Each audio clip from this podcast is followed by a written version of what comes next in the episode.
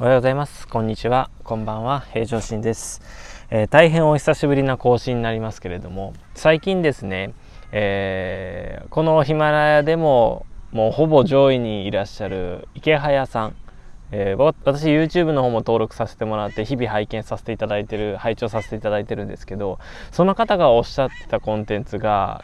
えー、とても面白いんです。ぜひこれ、もし縁があって聞かれた方は、えー、聞いてみてください。っていうか、ヒマラヤで聞いてる人は、これそれ聞いたことあるよと思うかもしれませんが、まあ、それを聞いた上で僕が思うところを今日ちょっと、えー、ここでお話をさせていただきたいと思います。まあ、私自身はですねその理学療法士として、まあ、仕事としてですね理学あの病院で働かさせてもらってるんですけど、まあ、そこでこう医学的な知識をですね、まあ、かれこれえ、18から始めたのでまあ10年近くですか、えー、勉強させてもらう中でまだ全然あの知識知れば知るほど知らないことがどんどん増えて、えー、これも調べないといけないあれも調べないといけないと思うところなんですけれどもやっぱり病院に来なければムンテラいわゆる、まあ、問診とかも言いますけれども、えー、その中でその相手患者さん自身が悩んでいることを分かりやすくえー、医学的な知識を使って、えー、説明していくと納得してもらってそこがモチベーションにつながって、えー、健康になっていく、えそれを見ていくことで、まあ、やりがいだったりとかそこを得られるんですけれども、まあ、実際これからの世の中ということで、まあ、今 SNS ですね。いろんなこのヒマラヒマラヤもそうだし、まあ、インスタグラムツイッター YouTube えいろんなこう SNS を使う中でもっと分かりやすく伝えることができればまだ病院に行ったことない人、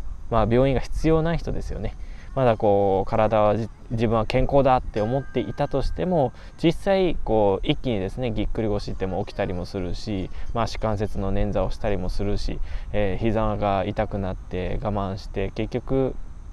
病院に来たらもう手遅れになってしまうってことも起こるので、まあ、そういうふうになっていただくそうならないようにですね予防医学っていう観点で、まあ、私の方で、えー、知識をですねこういうふうに音声もしくは動画ということで配信をさせてもらってる次第であります。まあ、今日はちょっとあの久しぶりにまた気合を入れ直してやりますっていう、えー、投稿にはなるんですけれども、まあ、過去の動画でもいろんなこう文献とかを読ませてもらう中で私なりにですね、えー、日々経験させてもらっている経験値を踏まえた上での、えー、紹介もさせてもらっているので是非興味がある方は、え見ていただいて、え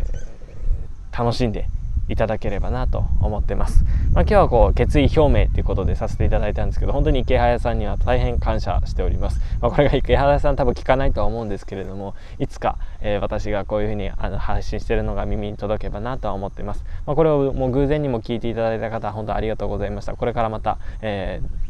時間見つけてですね10分以内の投稿、えコツコツと関所医大でやっていこうと思っております、まあ、好きな言葉には人生は習慣の織物であるっていうこともあるのでえぜひこれも習慣の一つと加えてえ皆さんにより良いですね生活習慣いい人生の質、えー、QOL を高めていただけるように、えー、日々努力していこうと思います。よろしくお願いします。では今日はこれで内容以上とさせていただきます。ご清聴ありがとうございました。